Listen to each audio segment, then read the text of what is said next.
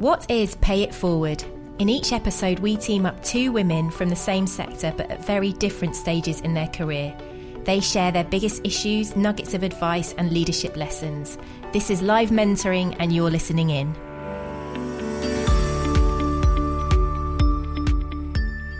Today, we're delighted to be joined by two remarkable women in law. Emma Woollcott is a partner at Mishcon de Reya and one of the top reputation management lawyers in the country. Emma's podcast partner is Shabina Begum, an associate solicitor at Dawson Cornwell, specialising in domestic violence and forced marriage. She has been named as one of the most influential British Bangladeshis in the UK, and she's still just 33. Welcome to you both. Thank um, you. So, tell me a little bit about how you got into law and some of your early influences, starting with you, Emma. I think even as a child, I was very impacted by things that felt unjust. I'm a middle child and one of three. There was always two against one. There was always a bit of mediation and negotiation to have. And I.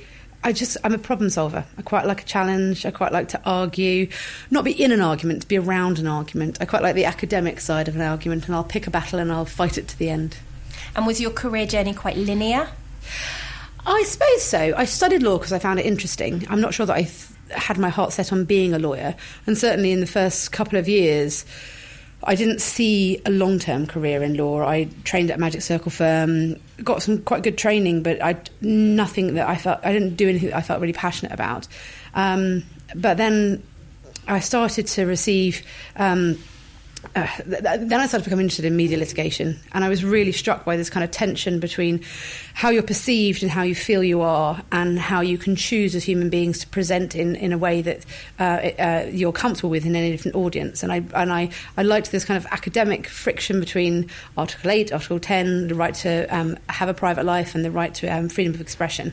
And so I kind of found my niche, and that's why I went into reputation, which is all around defamation, privacy, harassment, and people um, being able to kind of protect the profiles that they have and the reputations they enjoy. Mm. I'm talking of perception and reality. Um, you struggled with your identity at work. Can you tell us a little bit about that? I don't think I struggled with my identity. I struggled with how ready the world was for it. Um, so I came out at university and was met with uh, love and joy, and um, and it was quite simple and quite straightforward. And when I arrived uh, in the city and then Canary Wharf in the early 2000s was quite male and pale and stale and very straight. And someone said to me very early on, "Oh, you don't really want to be uh, too visible as a lesbian because you'll be known as the lesbian trainee." And it was kind of said in a way that was it was meant to be kind, but it felt quite cautionary and and, and, and inhibiting. Um, so I had this bizarre couple of years of kind of straddling the closet, coming in, coming in and out, and knowing that certain people knew that I was gay, and then being worried about what they might say, and uh, using and exhausting myself playing gender pronoun games on the weekend, talking about my partner, and they said this and they said that, and it was a massive distraction and a complete waste of time. Because actually, when I found um, when I came out to people, they weren't that bothered or interested, and, and actually, I started to realise that diversity is an asset. It's your kind of superpower. As soon as you start realizing that uh, the, the all the aspects of your of your character and your personality give you opportunities to connect with people, they become assets. They things you can build business from, communities from, and connections from. Um, I had been at Mishcon for a matter of days, and a really senior lawyer said, "Oh, what are you doing for your community?" And I, I couldn't quite believe that he was talking about, he was acknowledging that I was gay in the office. And I just, I was a bit taken aback. But he pushed me and he said, Well, most of my work has come from people I know from my community, and, you know, they'll catch me after uh, outside Temple. And, and you know, the more you serve and the more generous you are, the more you're drawn upon, and and and that generosity will, will come back in spades. And and at the time, I was doing various bits of pro bono work for LGBT charities. I was kind of involved, but I, I was doing it kind of round the edges, and I never realised there was something that was legitimate to do in the workplace to talk about, and also to kind of be part of building a practice. And the more you hide yourself, and you're kind of you hold back areas of your personality, the, the kind of more I think you can create a sense of distance with mm. colleagues too. Mm. I'm sure that, that, I'm sure that I was perceived to be a bit reserved or aloof or um, separate, and I and I did that because I wasn't really sure how they would react, and and I think actually as soon as you start realizing that um, you, know, you bring your whole self to work, um, chill out about all the noise, and just get on with things. And people start kind of listening to what you're saying rather than pestering. Shabina, how did you get into law? Oh wow. Um, it's, it's interesting actually because I have a lot of parallels to what Emma has said um, on, on, a lot of respects, um, and I think when I mean I started once again young girl. I'm also a middle child. Mm. Um, yes, but one of six. yes, yes, three boys. More three negotiation. Girls. Yes, yes, far more negotiation, and I generally got my way um, for various reasons because I was my dad's favorite. Yes, um, but also I think when I was quite young, I, I I started to see actually how unfair certain things were for women um, just generally, I'd say within my community, but also around. And I think I was also very lucky to have what I suppose people would call like almost a feminist father, who at that time he was like one of the very few men in our community that didn't hit my mum and didn't approve of other people beating their children or their wives, and it it's such a, a foreign concept to think about now. But when I grew up, that was such a big reality around where I grew up and um, and within the community. So when I was quite young, actually at the age of thirteen, I was just like, "This is it. I'm going to be a lawyer. like this. This is how I'm going to undo all of this justice that injustice that I can see around me." And um, and I kind of stuck it out. And actually, I, I did do a conventional law degree thinking I do want to be a lawyer. Mm. And at that, that time, I specifically wanted to be a barrister. And one piece of advice I used to keep getting then, um, the, the, the, young girl in me who decided to wear a hijab and decided that this was all of me that was going to become a lawyer, is a lot of people said to me, You'll never become a lawyer with, with the hijab, so you need to pick one. And wow. yeah, and actually, I had someone actively discourage me and say, "Do you know what? Don't even do the bar exams because there's no hope for you." Um, yeah, so I kind of was just like, okay, well, if there's no hope anyway, then actually there's nothing to lose if I try. Um, so I gave it a go, and, and, and I was called to the bar um, over 10 years ago. And it was such a phenomenal moment because I was the first girl to A, go to university in my family, um, but also now I'm the, still the only lawyer in my family. And what stage are you at now with your career, Shabina, and what are some of the big challenges you're facing? So I'm, I, I, did cross qualify as a solicitor, um, and I'm, I'm very, very lucky to be at Dawson Cornwell. Um, so we're an international family law firm and I'm I'm an associate there, and I, I've been here for almost seven years now, and I think for me, um, the key thing with being at Dawson Cornwell, once again, it's what Emma was saying. I got here and I felt like I actually embraced every single part of me. And I love the fact that I could do domestic violence work, I could work with women and girls, I could work with vulnerable people, and actually look at honor based violence, which is such a big thing in various communities and communities that I've kind of grew up in. Um, so that's been a huge thing that's kind of pushed me. But in terms of challenges, funnily enough, that also then becomes the challenge. Um, and it's a double edged challenge because suddenly then you are viewed as this person who is speaking up about certain issues. And I, I've been told that you know you could be vilified within your own community if you're not careful. Um, my safety net has always been I've got a super supportive family, um, so they're just like no, but, but you must speak for the truth and you must speak for what you believe in. Um, but I think that can sometimes actually be overwhelming when you do get some backlash from your own community because I've I've had that on, on cases where respondents have been quite aggressive or have made very specific comments about the fact that I'm either a, an Asian woman or a Muslim woman and I shouldn't be doing this kind of work. Yeah. Um, and uh, definitely earlier on in my career that used to affect me, but now I kind of just wear it as a badge of honor. I'm like I'm doing my job right then. if you're annoying them. You're That's well. it. That's it. Yes, yes, yes. Have you had any backlash from your cases, Emma? Um, I've had backlashes in cases, yes. I've had um, instances where clients are being harassed, and we've put the harasser on notice that we're going to court for an injunction, and that has um, tipped them over the edge. Um, and they start, they respond with just the sort of evidence that you want before you go to a judge mm. to talk about someone's harassing conduct, particularly when they start focusing on the lawyer as well as the target. Mm. Um, but clients tend to come to me in quite stressful situations um, when they've made enemies, um, and so uh, my cases can tend to be quite intense and and um, quite stressful. And I've had to learn over the years to not take that home with me, not take that on board, not that, take that personally. Um, How do you do that? Any practical tips for Shabina? Mm.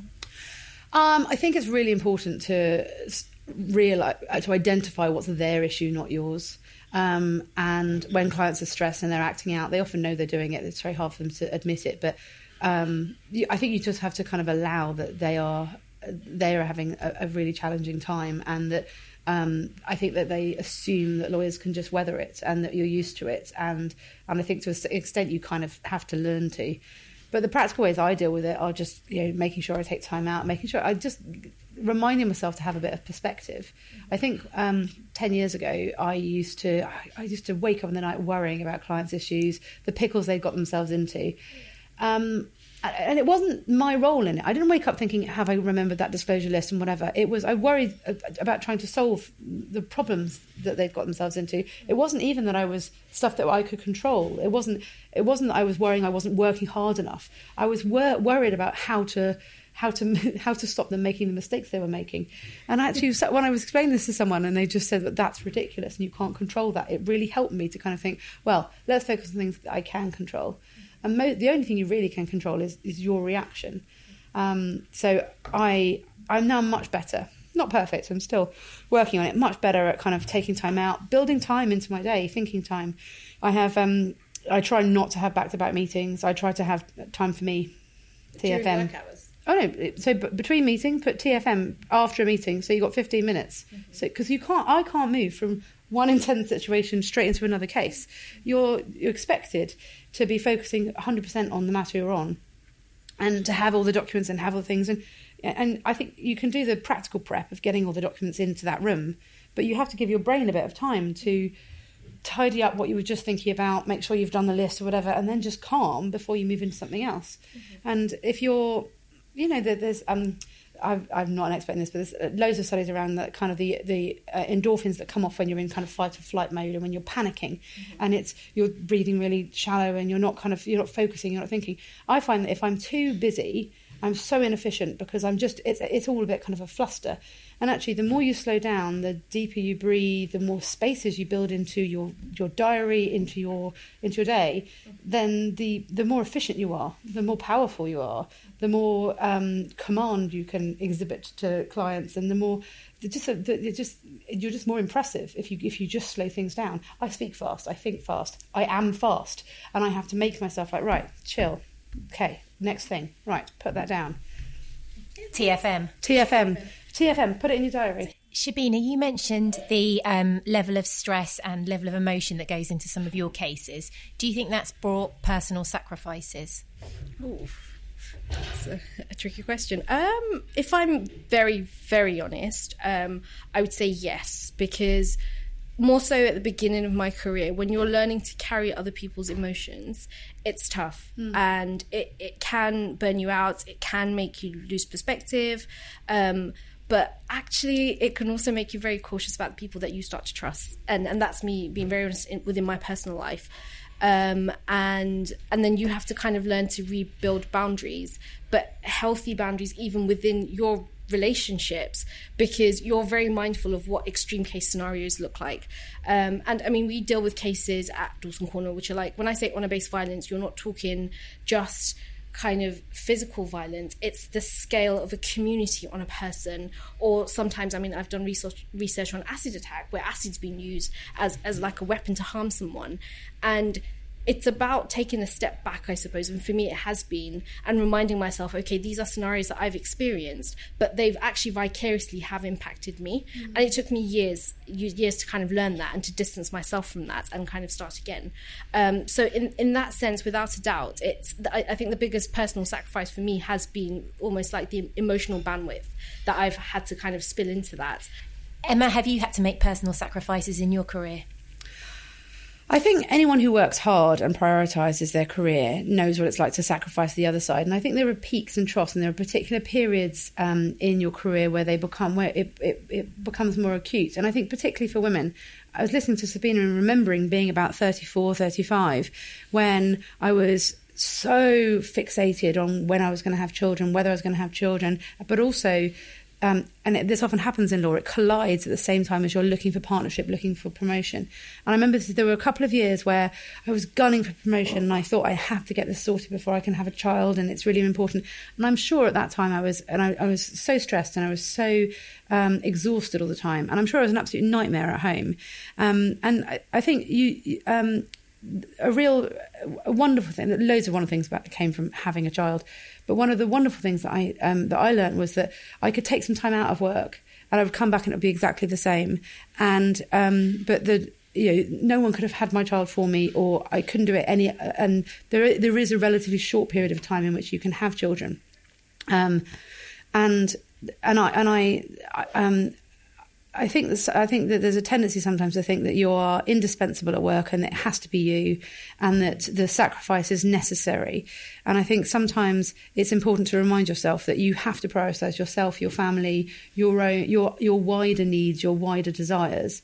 Um, and I was really lucky. I managed to. I have. I had a son in 2015, um, and actually he helped really recal- recalibrate my priorities. He gave me a sense of perspective. Um, he made me realise that my my my um, I love my practice. I love my career. I love my job. I I I, um, I get on the train excited about what challenges are going to happen, but I get on the train going home um, and, and, that's when the real job starts, and it's um, even more exhausting. But um, it, it's wonderful to, for, for, to, have both. But the, the, the questions of sacrifice and perspective for me were a real kind of um, focus in that period before, when I felt like I was running out of time, and I felt like everything had to happen really, really quickly. And actually, I wish I'd, I'd understood more that there was there was plenty of time to be promoted, or plenty of time to um, I, I, I, wish that I'd just taken a bit of the pressure off myself because I did feel a little bit like there was just everything resting on a couple of years, and it doesn't really need to be that way. Do you feel like you're in a rush, Shabina? Um, I think the one word answer to that would be yes. For me, I do feel like actually I'm at a, a crucial point in my career where I do want to get to the next level. Um, but it's not just in my career, it's also in my personal life. And actually, yeah, I, I do feel like there's probably a bit of a. Um, I, have given myself anyway a window where I, would like to have a partner and I'd like to have children, um, and I'd still want to have my career. And that's probably where I am right now. And the reality is, I don't know how to balance those things, um, but I do only right now know how to put my career first. well, it's something you're in control of, and you know yeah. you should be ambitious. You should work hard. Um, love will find you. Aww, thanks. I mean, I suppose one of the things for me is we are kind of reflecting on the, the trying to kind of move the personal life forward. One of the biggest issues is dating, um, and I think modern day dating is hard enough with like all the swiping and people not actually want to talk to anyone in real life anymore. And so you're kind of having to make time to do these things alongside a court hearing and a statement, and being very scared that an appeal might come through. So those other things always take priority, but I assure you, I think those things are actually easier than dating these days. I'm sure they are. the dating minefield. Emma, give us some tips. Some tips on dating. Oh, I'm not sure I'll ever give anyone tips on dating. Although I do think, though, if you're looking for a partner, try and find your equal. Find someone that challenges you, that you respect. Some someone that's ambitious. Someone that you're, you're ambitious. You want you want to achieve great things. Mm-hmm. Um, and I think space is there space for two bosses in one household? As long as you take turns. You don't have to be the boss the whole time. Really? Be agile. I don't know about that. Learn to share. You're the middle child. How are you not able to flex like this? I wanted to talk to you both about your work style because when you think of um, lawyers, you have to wear dark co- colours when you're in court to be credible and have gravitas. Um, how has your work style evolved? Shabina? I think the key thing for me is actually something a friend of mine said after she came back from trekking. She did um, Kili, um, Kilimanjaro, and just before she got to like base and whatever, everyone else looked dead in their photograph except her. And she has like a look good, feel good policy.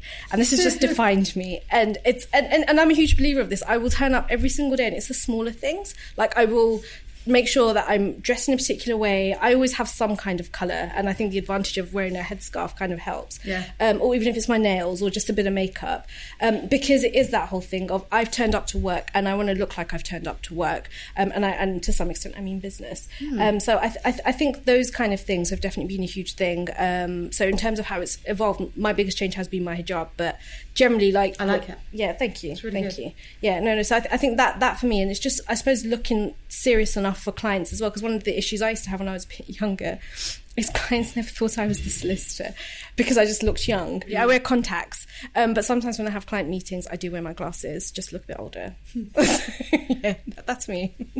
Emma. I think your style is really important. Um, when people come to a lawyer, they're consulting a lawyer, they're deferring to a lawyer, they've come to find answers to problems and, and solutions, and and they and they need you to protect. You need to give. You need to project confidence, and, and they kind of and you and I think you need to feel powerful yourself to be able to kind of um, uh, exhibit that command. And so, and a lot of my clients are very um, wealthy individuals or they're very successful in business, um, and they look for signs of success. And so, um, depending on my day, I you know uh, there are there are certain days where I'm power dress all the way through. Mm-hmm. If I know I've got lots of internal meetings, it might be slightly more comfy. Mm-hmm. But I, I, do think that particularly um, uh, when junior junior associates who come in looking like they're in the back office and uh, they'll never get taken to a meeting. I think one of the things that young lawyers need to appreciate is come in dressed like you want to go to a meeting and you'll get taken to a meeting. Okay. Um, now dressed like the boss. Yeah. I'd love to know what you're both doing to pay it forward and support other women. Emma.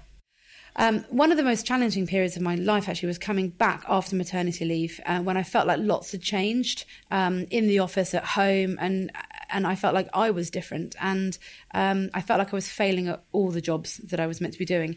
Um, and so I spend quite a bit of time with parents who've um, who are returning to work. We've got a, a buddy system, um, but there's kind of in, informal mentoring as well around that. So younger women and some men that uh, have taken time out um, and are coming back into the workplace. So I spend time with them just kind of talking about um, recalibrating who they are and, and, and, and demonstrating their focus, but also being able to prioritize home as well. Mm-hmm. Um, c- can I just take a step back to the last question? Because one thing I just want to say about Emma is when we were talking about like dress sense, what I think is fabulous is obviously you've turned up today in like green with like this green eyeshadow, which I think is just fabulous. Cool, thank you. But the other thing that you clearly just wear is confidence, and that's Aww. so inspiring. Yeah, no, I just I just needed to mention that. Um, but I, wear your confidence. Yeah, yes, yes, yes, yes. So so I will I will take a leaf out of your book. it's all fake. see that. because Emma, you were telling us that you still suffer from imposter syndrome. Tell us about that. Oh God, who oh. doesn't? And I think the more you talk about it, the better. So uh, on the way out here, um, the last thing my PA said to me was "Good luck," because all week I've been saying, "Oh my God, have you read Sabina's um, uh, uh, uh profile? She's fantastic. She's so young. She's so accomplished." And and and my PA was saying, "Well, she'll have googled you. She'll think the same of you." And I was like, "Oh, don't be silly." Um, and we had a good five minutes when we met saying, Oh, no, you're fabulous. No, you're fabulous. No, I'm intimidated by you. She's fabulous. uh, so I think I think most people suffer from a bit of imposter syndrome. Um, and I think women, uh, women admit to it more, but men do it too. We had a session just recently with some really impressive women. One who'd been a senior partner at a massive law firm and who'd taken risks um, and felt like she was uh, overexposed and was terrified, and a woman who'd started her own business. Um, and they both, you from the outside, looked like they were completely poised and completely in control. And they talked about what was going on inside their heads, and it was so it was such relief to the whole the the the the, the, the audience because we were all thinking, but you're so accomplished and you must never feel like this anymore. And it was so lovely to see that. And I think it's really important for us to be honest about when we're feeling insecure and, and when actually projecting confidence. Um, is, is, is, is something that is tiring. I, um, I go into meetings often when I'm the youngest person in the room, the most female person in the room, um, and, and, and I'm leading the meeting and I'm trying to um, exhibit gravitas and, and, and control. And I just have to straighten myself up and give myself a bit more space and use my hands and um, and and it's all fake. And you go out and you're exhausted. And you think, God, they bought that. Wow. Um, it's a performance. Yeah. In terms of what I do to pay it forward, um, so I'm a huge believer, I suppose, of mentorship, um, and I, I, I, feel like I'm very, very lucky, um, and in fact blessed. I take it to that level to say I, I, I work um, for Anne Marie Hutchinson, who is one of my mentors. But I knew when I was employed by her that it wasn't just a job; it was working for my hero. And Anne Marie has really like she gives that to all of us in the team, um, and that's something that I do pay forward. So I am part of a mentorship scheme. Um, I'm a Greenwich alumni uh, uh, from Greenwich University, and so I, I, mentor students every year, and I end up getting matched with young women, um, which is great. And actually, I've been matched um, a couple of years now with a, a few specifically um, young Muslim women, um, which for me is actually very special because I remember growing up, I struggled to find a mentor, um, and I struggled to kind of find the right kind of mentor. Um, but once I did, like I just haven't let them go, mm-hmm. and and I think that's a key thing for me. So p- paying it forward in that sense, and and that's why I do. One of the other things that I actually do is um, I do kind of go back to my university, and I've done it with other universities, is career planning, um, which I just think is great for um, young students who are coming into the law and actually they're just trying to figure out the next few years. Um, and as someone who been through that journey, I like to share that with them. Um, and and it's it's phenomenal because I always walk out inspired by them. Yeah. Yeah, because as you're saying, like they're so talented these days. We were talking about this earlier on about the different generations teaching each other about um, plans and the fact that I learned recently that most people going into law don't really want to be partners, and that that's quite kind of confusing for someone who went into law 15 years ago and that was the end goal. Um, and you know, my challenge, one of my challenges now is to think, how do I keep motivating people in my team and um, that that, that, that don't have the same ambition. Um, and so we were, when we were talking, you were explaining that actually what gets what motivates you in the um, short term and the medium term isn't isn't isn't that kind of same. Yeah, because no, I, I, th- I, think for me, funny enough, my biggest motivation is the cause. If you can look 10 steps ahead of a case and you, you can pick up common themes in a job, you're actually making a real difference.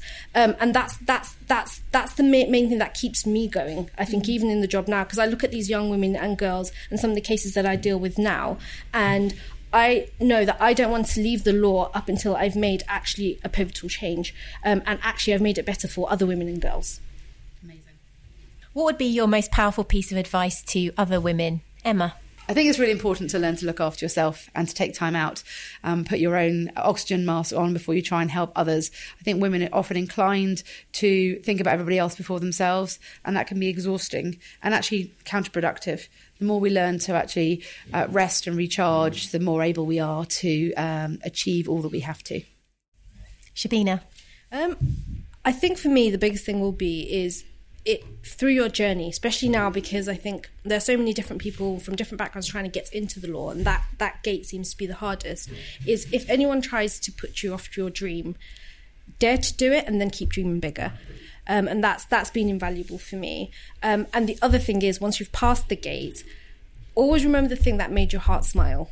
And if ever you do feel deflated or you do feel worn out, go do that thing that makes your heart smile I go dancing every week because it makes my heart smile. so I highly encourage that behaviour. So make your heart smile, dare to dream bigger, book TFM in your diary, and remember that diversity is your superpower. Thank you so much, Emma and Shabina. We hope you enjoyed listening to this episode of Pay It Forward, brought to you from Madeira at Treehouse London. If you loved it, make sure you subscribe and please rate and review us to spread the word and pay it forward. For any links and key takeaways, check out our session notes.